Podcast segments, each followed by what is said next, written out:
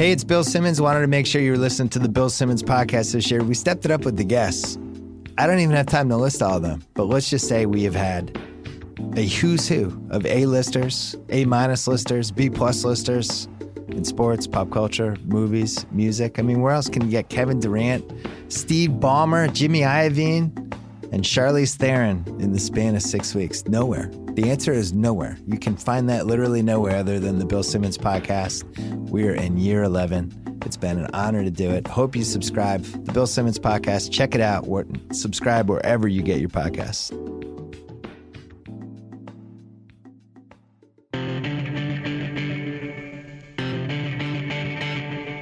Welcome to GM Street, part of the Ringer Podcast Network. I am Tate Frazier, and I am in North Carolina. And Mr. Mike Lombardi is live from Los Angeles in the studio.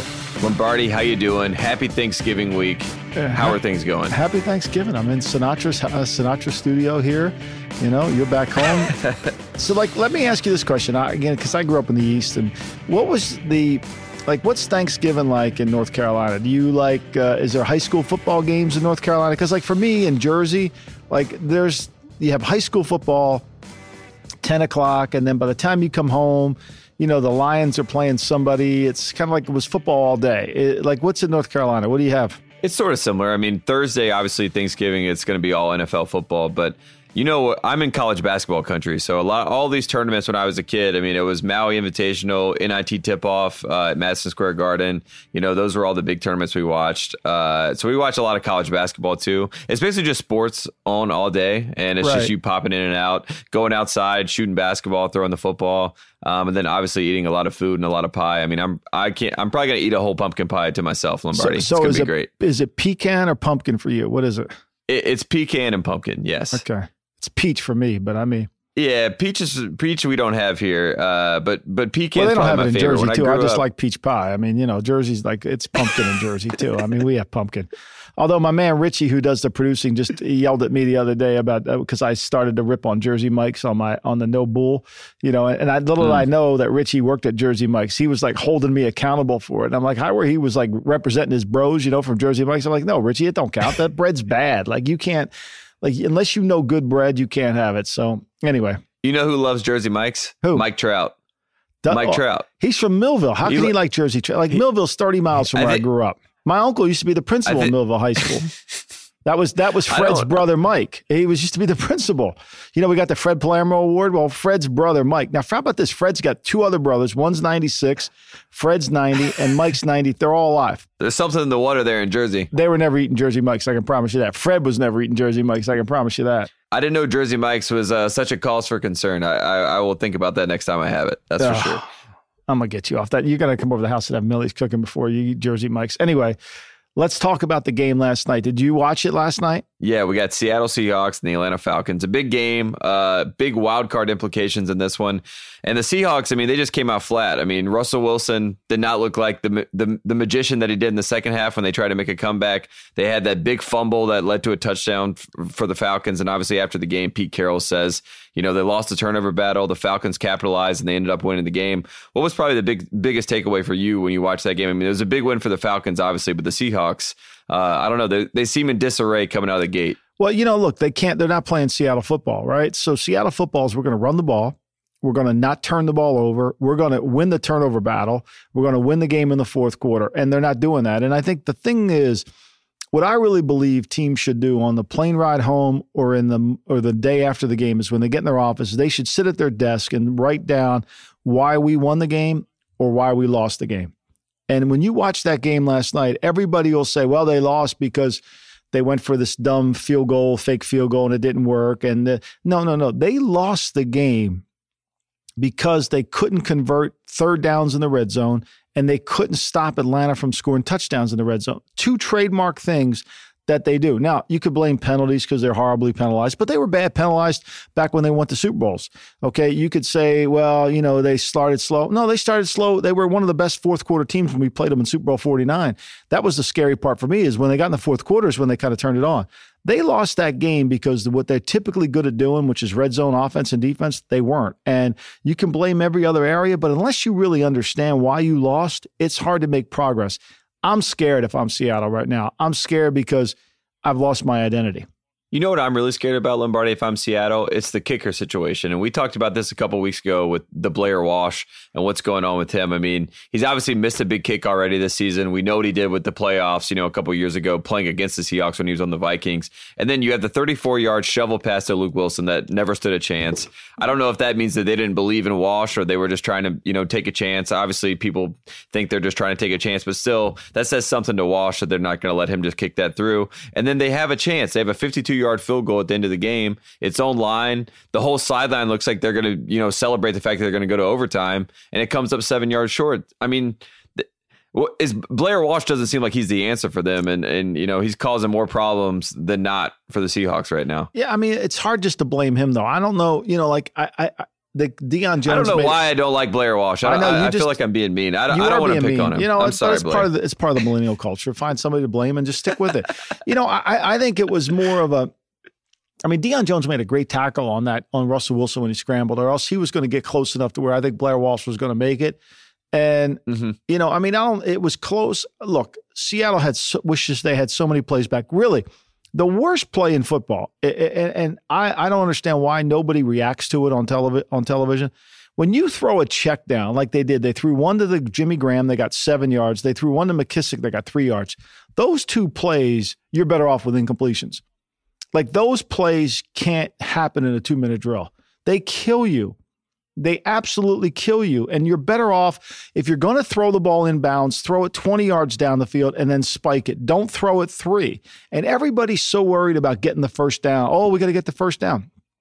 That's wrong. When a pro golfer steps up to the tee, he and there's water in front of him, he never thinks about hitting the ball in the water. He knows he's going over the water. It's the same thing when you're in a two minute drill. Don't worry about getting first downs. Worry about getting yards. If we get yards, we're getting first downs.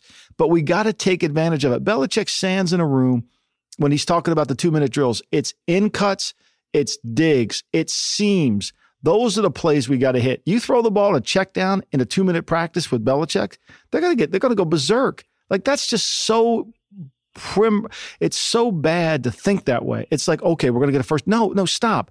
We need chunk yards. And i think if seattle goes back and watches their two minute drill those two plays are as really bad as the fake field goal was.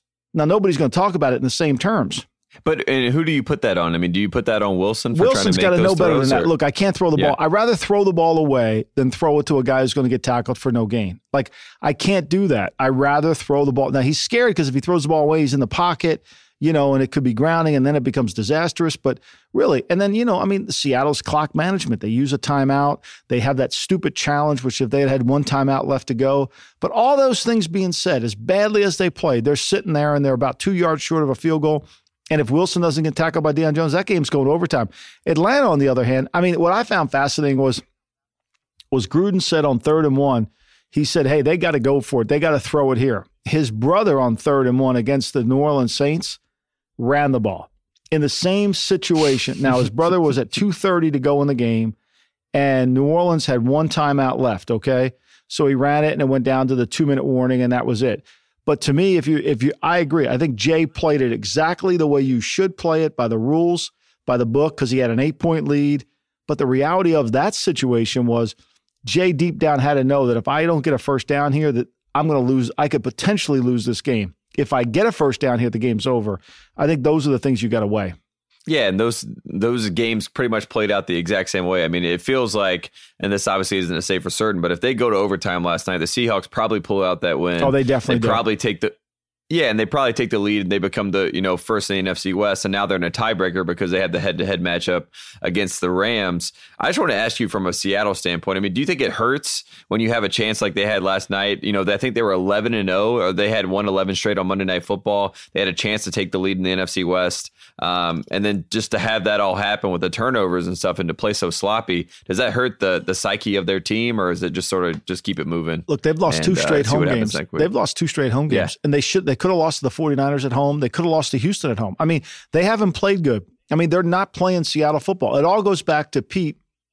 When Pete left New England and he went to USC, he said, Look, I am going to be the coach that I really want to be. And it's a great book to read, it's a great lesson to learn. Pete's all about the ball.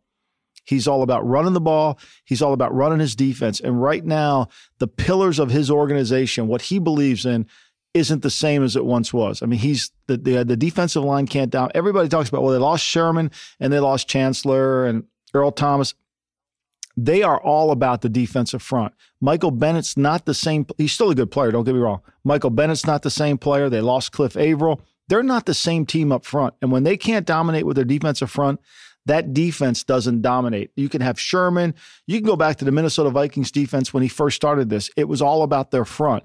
And their front, he wants their front to be like Philly's front. They don't have that right now. They've put assets somewhere else. They, you know, they gave money to Jimmy Graham. They gave money to, they gave assets somewhere else. Unfortunately, they don't have any assets in that defense front. They got Sheldon Richardson. They thought he was going to be, that was his first sack last night.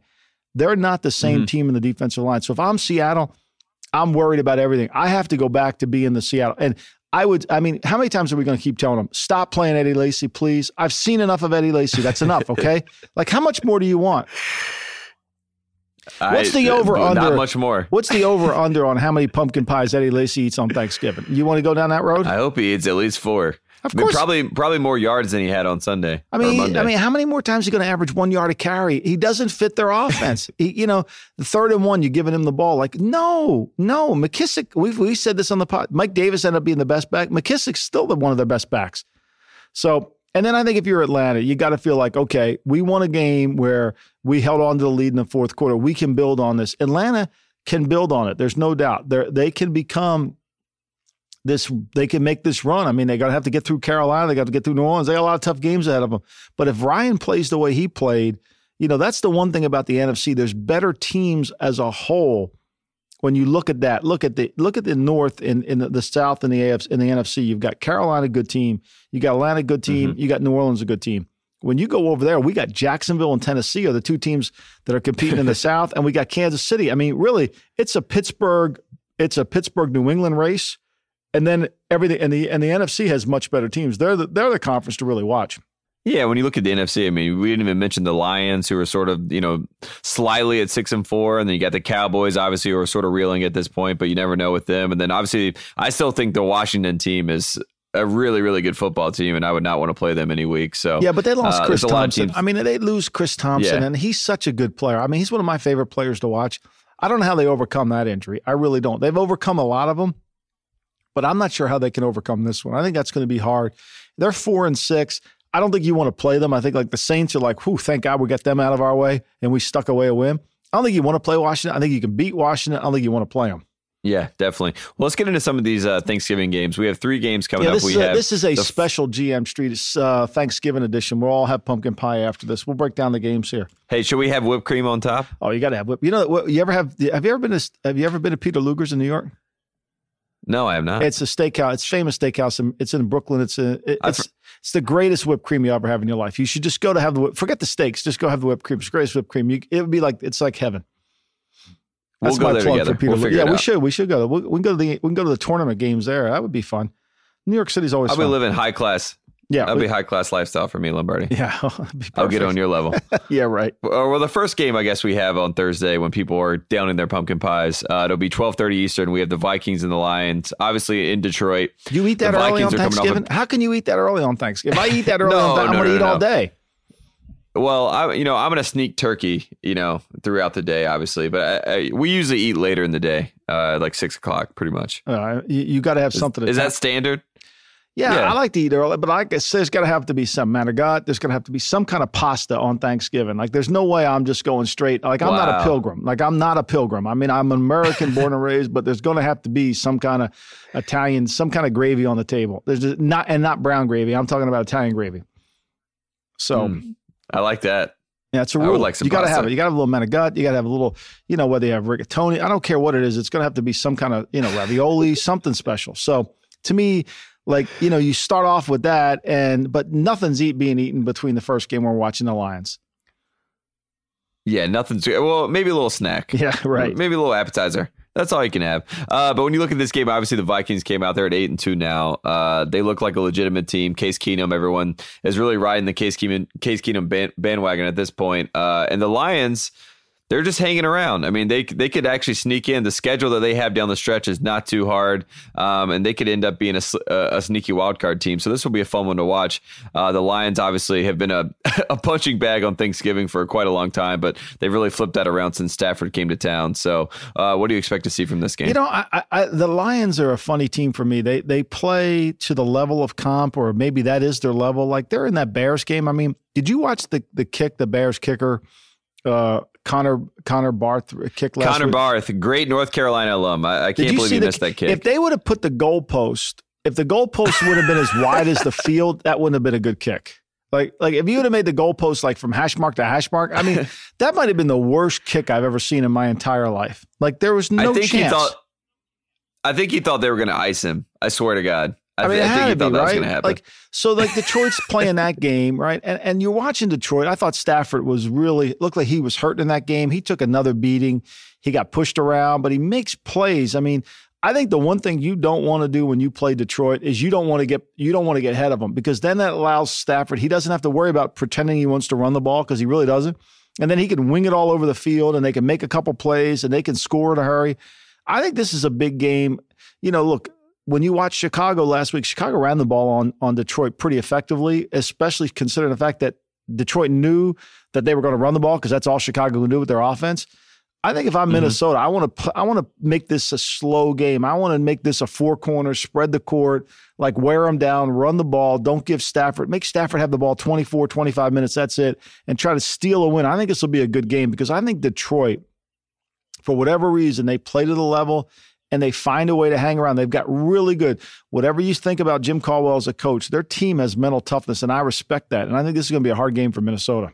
Yeah, absolutely. But if Latavius Murray does what he did last week with those two touchdowns, and he kind of looked like a star running back last week for the first time in a yeah. long time since he was probably back with the Raiders. So if he can do that again, that that will pretty much change the tone of the game. I think Tony Sparano should get a raise. I mean, I think that guy's done an incredible job with the offensive line in Minnesota. I think Minnesota's off, and I know they spent money and they rearranged some things, but what they've done, and Pat Shurmur's done a really good job of coaching the quarterback. They've got look, you know, if the clapper was up in Minnesota you know, he would be complaining about not having all those players up there. I mean, look and look what Minnesota's doing with a backup running back, a back two. They've lost Dalvin Cook. Can you imagine if they had Dalvin Cook on this team? I know it, it, they'd be running the Wildcat, Tony Sparano's dream. Yeah, exactly, they'd be running the Wildcat. I mean, these receivers, Adam Thielen. I mean, he makes two plays a, a, a week down the field. It's unbelievable. I, I, I I like Minnesota's mental toughness. I like Zimmer. I think he's a really good adjustment coach. I think this would be mm-hmm. a fun game to watch. I don't think you want to peak too early. I don't think you want to go to too much food here. You know, I don't think it's going to be one of those games. Oh, we usually have a Godfather marathon on on Thanksgiving on A and E. They run like one through three. They keep repeating it. Absolutely. Like usually, it takes like twelve hours to get through. Right. usually, on when TV. the games are bad, I just screw it and go watch The Godfather and watch Clemenza eat, which kind of gets me ready to eat. So, like, I, I think that you know, my sense of that is is is I think this will be a good game all the way around. Absolutely. Uh, let's talk about the next game. We got the Chargers going to Dallas. The Chargers are hot. I mean, they had that. I mean, they had a huge win last week. Uh, put up 54 points. Uh, Phil Rivers and the Chargers look like a team that could make a late playoff push in the AFC, especially with some of these bottom feeder teams. The Cowboys at this point, you know, the clapper is just, you know, doing things that the clapper does, which is not much. Just claps and chews gum. So um, and into this game, what do you uh, what do you expect to see? I mean, honestly, I expect to see the Chargers put on a whipping, but whenever I say that about the Chargers, they tend not to show up. You so. I, I don't want to get I mean, Bill Simmons up. told yep. me today he, he likes the Chargers. I, I, and I'm like, he says, why you don't like the clapper in this? No, I don't like the clapper here because I'm, you know, with three days work. I mean, what's he, you know, he's not going to come up with anything different. I mean, they're going to have a hard time doing it. I, I don't know. I mean, every time I want to say I'm in love with the Chargers, like I think that they'll do it. I think they can do it. I mean, look, it's going to be a zone game. They're going to know what they're in. I mean, Whisenhunt will call a good game. Can they run the football effectively? We'll see what Philip Rivers can do. But I think the game's going to come down to can Dez Bryant make a play? I think if you're the Cowboys – you got to be really worried about your overall skill level of your team. You just don't make enough explosive plays. And when they want Dez to be the guy, Dez is just a jump ball receiver. He's making 17 million a year and he's a jump ball receiver. I mean, look, Adam Thielen, if if push come to shove, you would take Adam Thielen over Dez Bryant. You imagine that? Think about that now. I was honestly thinking about that this Sunday when we did our GM Street pod and we got done. I was driving home and I always try to think about players or moments that we didn't talk about or things that I forgot. And all, I went home and the first thing I thought was, I have not given Adam Thielen enough love. I mean, no. he, he's basically he's created a vertical passing game for the Vikings so that they can have a running game and uh, be a threat offensively. So he's literally done that single handedly, and that is exactly what the Cowboys need right they don't now. Have that. Terrance Williams still, yeah, still no TDs on the season. Brice Butler is their fourth leading receiver receiver so far. I mean, I don't know. They they have a bunch of problems. But this is a classic kind of game where you're thinking, you know, that Dallas should not win the game. Dallas shouldn't be close, and you know, and uh, you know, and and San and Los Angeles, you just think that whenever the pressure's on them to win, whenever it's not expected for them to win, they play good. But when they expected to play good, I don't know. But look, to me, the better team. I mean, if Jacksonville, if San, if Los Angeles beats them at Jacksonville, I mean, they're sitting there. They could win the West as bad as they started off, which is insane. It, it, it, just blows my mind that that's even possible and in the realm of possibility. Uh, let's keep it going. I mean, is there anything else you want to see from Dallas or the Clapper? Or should we just leave it at that? We don't. No. We don't want to rail on the Clapper too much this week. No, I just you know I like to know really. I think there should be a documentary on what he does Monday. Like, what do you think he does? Does he? What does he do all day? Like, what does he do? you know, day? they they had this documentary with South Park. It's called Six Days to Air. We should do that with Jason Garrett. Three days to snaps uh, and just see see what goes on. I think he just sits in his office and just hopes that people come by and say hello. I mean, he doesn't. I feel like he's a really nice guy. Oh, hey, he's a casino host. Did you see him after the game? He's going over to Zach Ertz. He's c- congratulating him after the game. Like I've never seen a guy happier when he loses than Jason. So Garrett. happy. He's a casino yeah, host. Like I, I was like- in Vegas, I'm thinking, you know what? he would be ideal to run the Caesars. but Like be the casino host at Caesar. Hello, welcome. We're so glad you could. Hey, here's a bunch of chips. Why don't you play? You know, I'm learning the casino business. You know, I mean, it'd be perfect for him. Jerry Jones would be a good Wayne Newton in that scenario. Oh, he'd be perfect. Um, anyway, let's go. Let's go. Well, I picked on Garrett enough. I'm I'm bored. He's boring yeah. the hell out of me. All right, the, that's going to well, let's pick on our guy. Subjects. Let's, yeah, let's pick on our guy Ben McAdoo. Uh, the the Giants are going to go to the Washington professional football team this weekend, uh, and we're going to see if you're Ben Redskins. McAdoo. You're the, you love a, Washington's team. I, I, look. I love Washington. When I was a kid growing up, I was a huge Washington team fan. I loved them because when I was young, Vince, I was a Packer fan. In fact, we're going to have mm-hmm. him on this podcast soon. The, the original Vince Lombardi grew up in Ocean City, New Jersey. He's a carpenter there. He's a huge Packer fan, by the way. Has a lot of opinions on Ted Thompson's work. Has a lot of opinions on the Packers. He's got a lot of opinions on everything. But anyway, he was a Packer fan, and when Lombardi went to the Redskins in '69, I became a Redskin fan. Now Vince Lombardi, the original in Ocean City, he stayed a Packer fan. He wasn't changing allegiance. I did. I became a Redskin, and I love the Redskins. And there was nothing better than when the Redskins were on Thanksgiving Day to watch them play against the Cowboys. Because when I was growing up, unlike you, we didn't have all the games on, right? So yeah, it was got, three games, right? Well, we, when but you could never like I could never see Washington play. I would have to go to Delaware and stay at my godfather's house and eat cookies in the basement and watch the Redskins play because he was getting Baltimore channels in Delaware and I was getting I could get the Redskins there because if I stayed home, I was only going to get the I was only going to get the Eagle game. So, you know, but for Thanksgiving, you knew the Redskins were playing on Thanksgiving. That means you got to actually see them. I could see the uniforms. I could watch them. I loved it. So I was a huge. And then Clint Longley came out. You know, you remember Clint Longley? Clint Longley came out this is this is classic. Okay, maybe the Clapper should watch this. So the cow, the Redskins are playing the Cowboys. It's Thanksgiving Day. Roger Staubach, I think it may, it may have been Staubach or Danny White. One of them got hurt. Okay, and in comes Clint Longley. I think it was Staubach. This is way early enough. So Staubach gets hurt. Clint Longley comes in off the bench, right? And you know, and I'm a, I'm a Redskin fan, so I'm thinking, oh my God, we're going to win this game. There's no problem, right? And Longley leads them back, and he beats them backup quarterback mm. leads the Cowboys to a victory. Maybe that should be something the Clapper should look at, you know, like like study this a little bit. Anyway, so it ruined my Thanksgiving, but that was the best part of Thanksgiving when you could watch your team play. And so I was always a Redskin fan. So to see the Redskins playing on Thanksgiving will make me happy.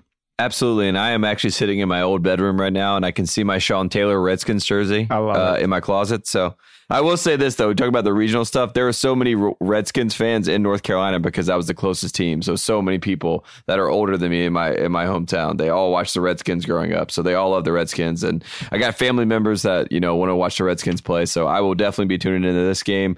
And I will be tuning in personally just to watch our boy McAdoo. What do you What do you think you're going to see? Is it going to be McAdoo or McAdone? I think it'll be McAdone. I mean, look, he you know he, he last week Eli couldn't. Now the win last week was really significant. I don't think when I was in Vegas watching the game on the TV because I was on one of the monitors. I couldn't really see, but the wind was obviously so bad. It was 45 mile an hour. It really affected the game a lot. Uh, I don't mm-hmm. think weather's going to affect these games too much. So it'll be interesting to see how how it all comes out. I mean, Washington's going to miss Chris Thompson, but they'll move the ball. And, and I don't know what the Giants can do. I still don't trust Eli. I mean, they won that game last week. Eli underthrew a couple deep balls. Like, why does anybody ever play Eli Manning to overthrow the receiver? Like, if you don't practice underthrown balls, like when you play the Giants, you're like, are you paying any attention to this at all? He underthrows every deep ball. So he gets pass interference calls, right?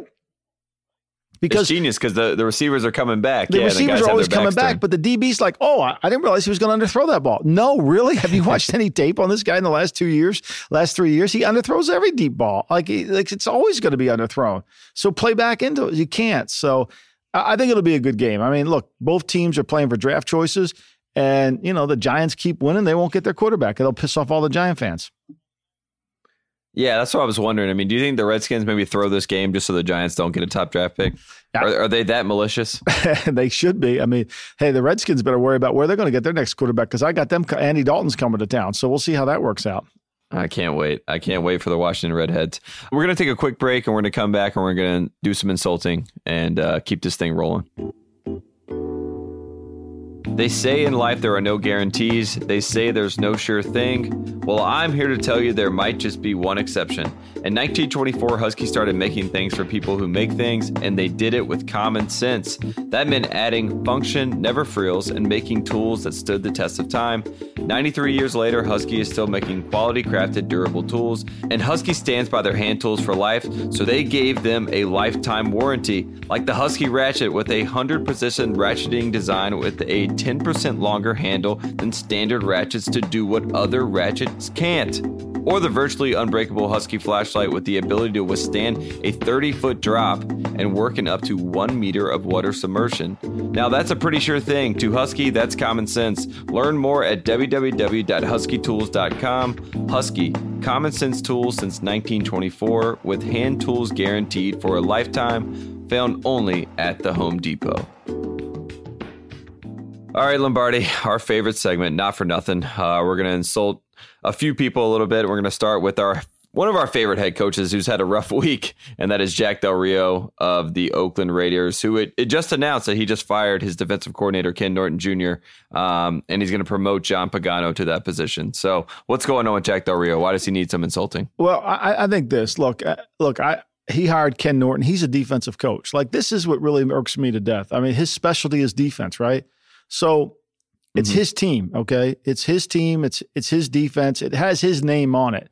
Like he just didn't give his team to Ken Norton. So Ken Norton was obviously doing what he wanted him to do, at least I think so, right? So when he hired John Pagano this offseason, it was the worst kept secret in America that he wanted Pagano, but he didn't fire Norton. Like if you're going to fire Norton, the time to do it would have been so Pagano could have put in all his stuff, but he kept Norton.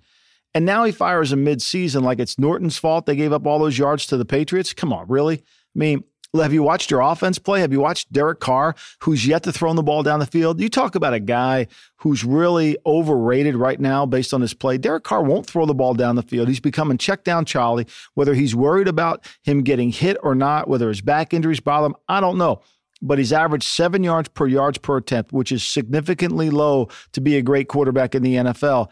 And oh, by the way, that's what he averaged last year. So he's not holding the ball very long. He's not throwing it down the field. For me, if I'm the head coach of the Raiders and I'm a defensive coach and that's my specialty, you're going to run what I want to run. That's why I got hired. I'm a head coach. That's what I got hired. So now he makes Ken Norton the scapegoat, which I'm not defending Ken Norton here because I think their defense is poorly coached.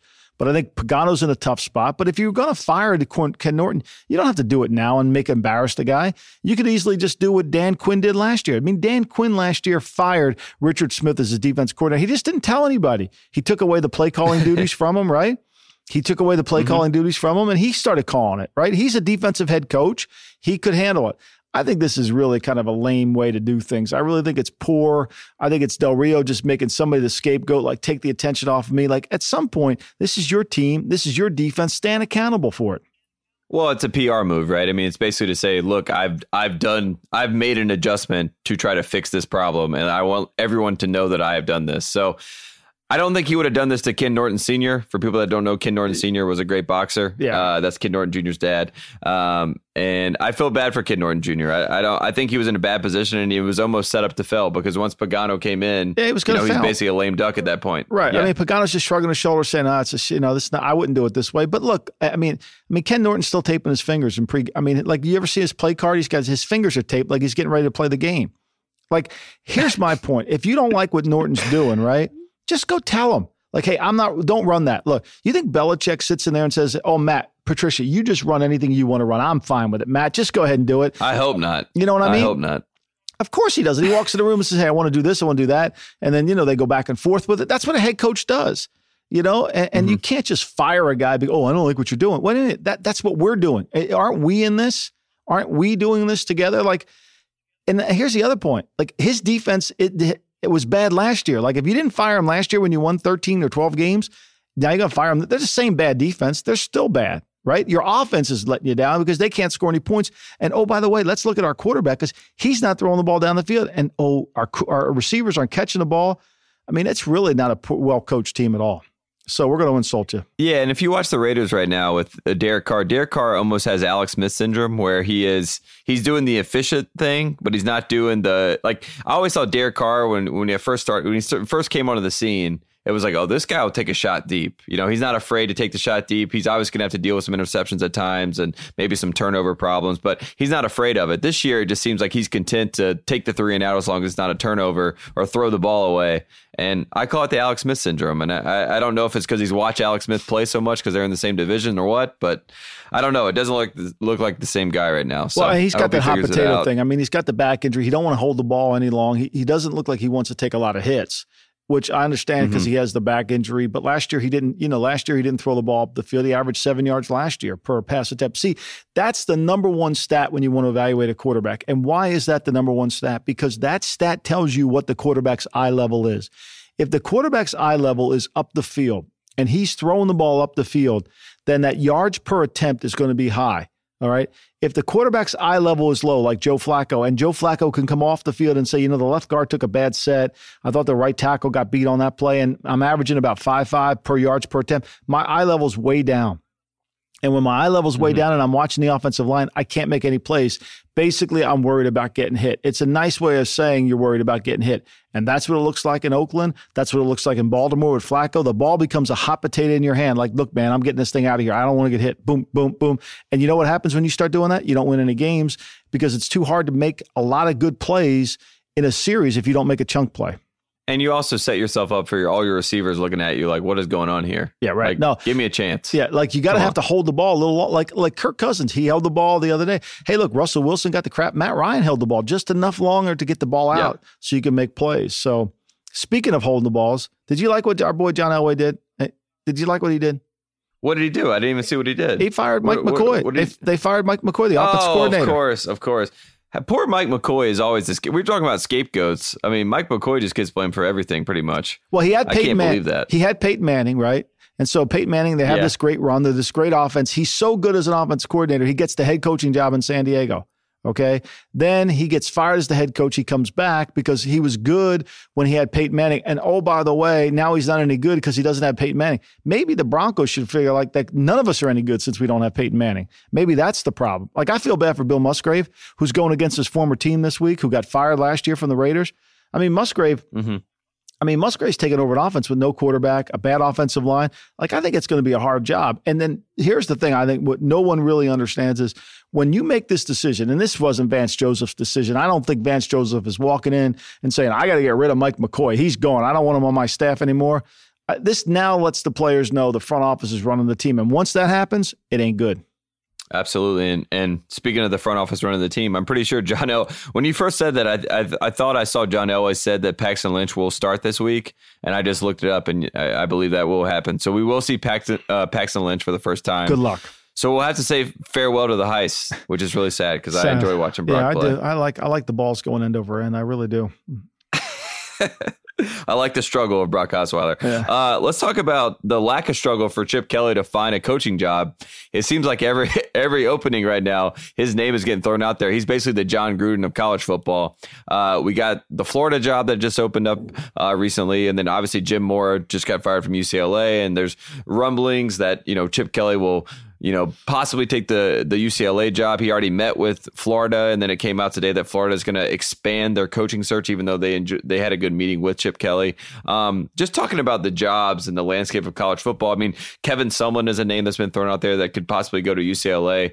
When you look at those two jobs specifically, they're so different, but they're also programs that you know, obviously Florida is a, a top program, and UCLA has the potential to be, and obviously has a history there. I mean, what what job in your mind, if you're a Chip Kelly, would, would you see as the premier job at UCLA or Florida? Well, I think Florida's a great job because you got great recruiting base. So you don't have to go very far. You got a direct flight into Gainesville from Atlanta and Charlotte. So if you want to go out of state, you got pretty much direct. I'm all about direct flights for the campus so the parents can come mm-hmm. see their kids play when they play out of state. So I think that's important. But to me, the UCLA job is interesting from the fact that you can be quarterback you. You've had Troy Aikman. You've got you can you can sell the fact that you're a quarterback university, and you can go out and you can become a national recruiting because a lot of people want to. I mean, you walk around that campus at UCLA, and it's like, whoa, this is pretty nice. Like it, the weather's great. You know, everybody's you know everybody's tan it's a great campus. you know, all the pretty girls, beautiful people of LA, beautiful people yeah. of LA. Everybody's drinking you know, green shakes and all that. So, I, I think if if I'm Chip Kelly, I'm looking at who do I have to beat to win a national championship, right? Like I, you got to think. Again, this is false dualities. What's it's not what's a better job is what's job going to allow me to be successful. What can I do? If I'm at UCLA, I think I could win the here because I get a quarterback. The competition is Oregon, not the same job. Oregon State, no. Arizona, Arizona State, no. Washington, Chris Petersen, a really good coach. I got to beat him. Mike Leach at Washington State, good coach. They're always going to be kind of up and down based on recruiting. So for me, USC is my competition. Washington's my competition. I think UCLA just by the level of comp. Where if I go to Florida, I got to beat Kirby. I got to beat who the new guy is at Tennessee. I got to beat Will Muschamp at South Carolina. I mean, there's some serious mm-hmm. things. And, and, when I get through that hurdle, then it's like you know, you ever play those those games where you got a level one, level two, level three, level four, level five before you win the game, right? I mean, that's yep, what it's like playing this. Up. Right. So, oh, by the way, I beat Georgia. I beat Tennessee. I beat South Carolina. I've uh, oh, now my reward is I get to play Alabama. Like, really?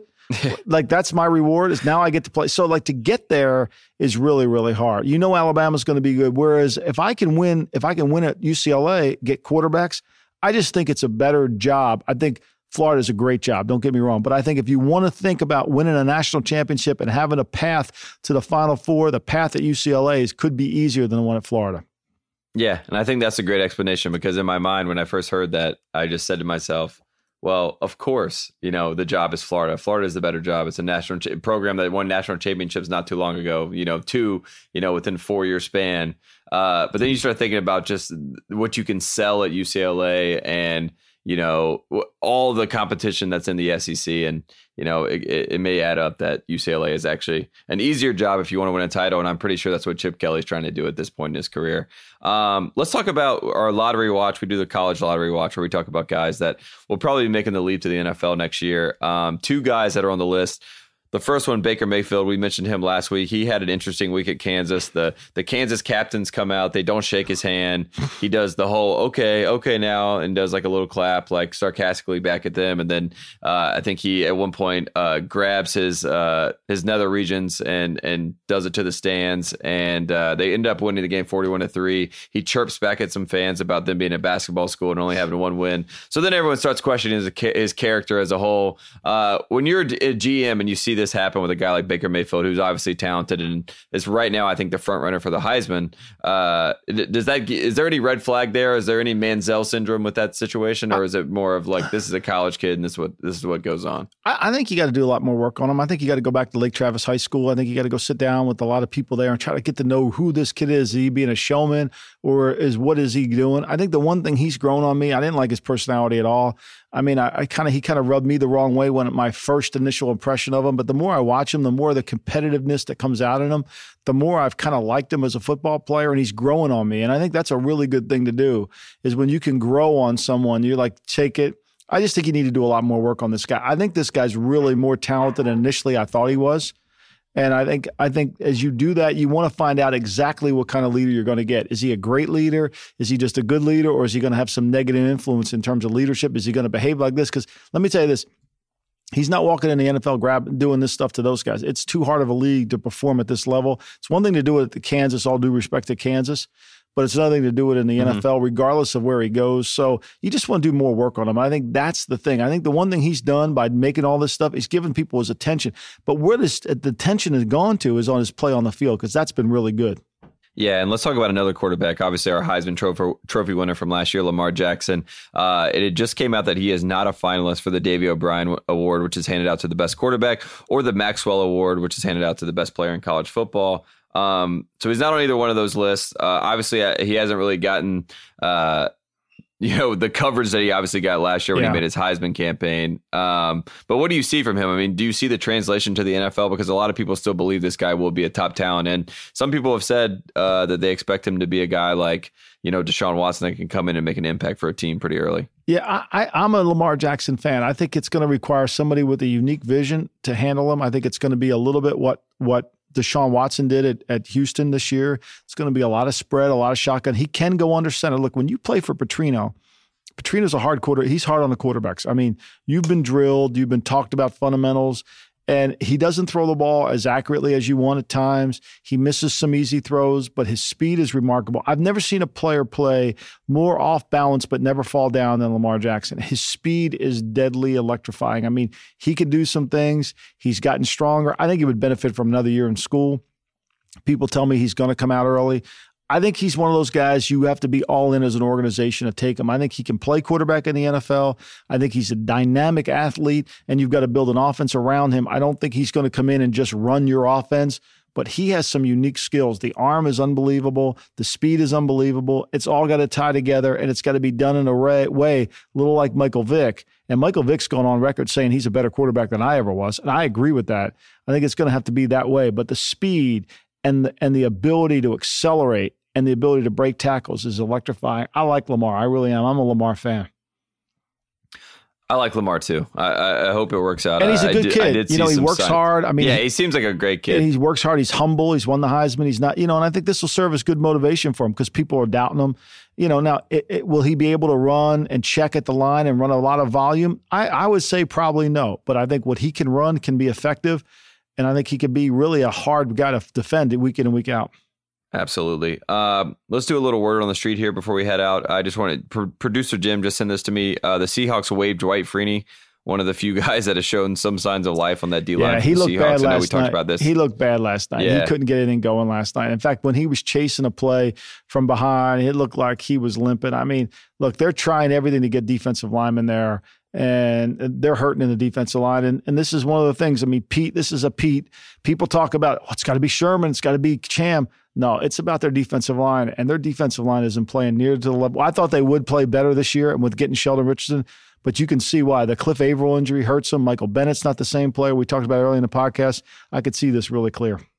Yeah, this is tough. Uh, well, we will not be doing a Saturday sit down this week. We're going to let you guys uh, enjoy your Thanksgiving. We will be back Sunday night, myself and Mike Lombardi. We will be in the studio together, right? Are Sunday you coming night? back Sunday? You going to be back in time? Yeah, I'll be back. Great. All right, Tate. No, no, no, no. Don't eat too much. Enjoy yourself.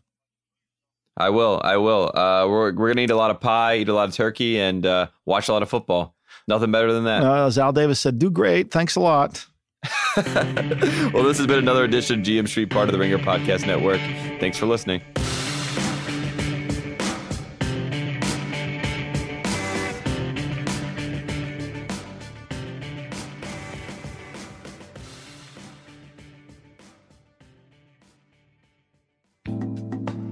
Thanks again to Husky Tools. In 1924, Husky started making things for people who make things, and they did it with common sense.